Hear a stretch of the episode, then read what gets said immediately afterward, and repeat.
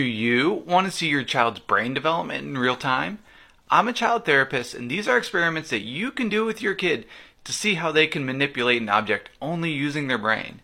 These experiments are known as conservation tasks, and they're for kids ages 4 through 11.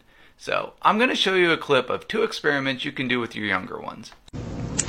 Okay, you ready? Yeah. Okay. Does this row have more quarters? Does this row have more quarters, or do they have the same? One, two, three.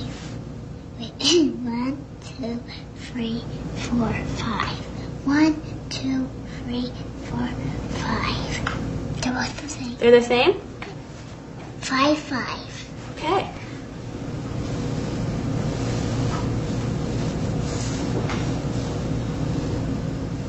Okay. Does this row have more quarters? Does this row have more, or do they have the same? This one has more. That one has more quarters? Yeah. Why does this row have more quarters? Because it's more like more like um far away. It's far. It's more far away. Yeah, like it's like more far away than like that. Looks like bigger, bigger. We're gonna play a game with the graham crackers, and we're gonna share them between me and you. Okay? Okay. Okay.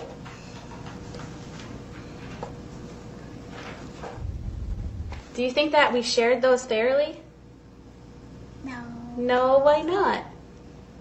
You share. You have those, and I have this one. Well, what about what? What if we try this? Okay. Can I put this down right there? Okay. Now is it fair? Yeah. Yeah. Why is it fair now? Because we both have two. She's so cute. So, why did she get those tasks wrong? It's because her brain is still in the pre operational stage of development. It hasn't developed the ability to mentally manipulate the coins and the graham crackers back into their same sizes as before. So, she's really just guessing.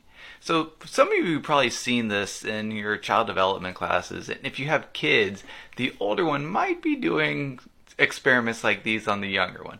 But it's always just so interesting to share. Shortcast Club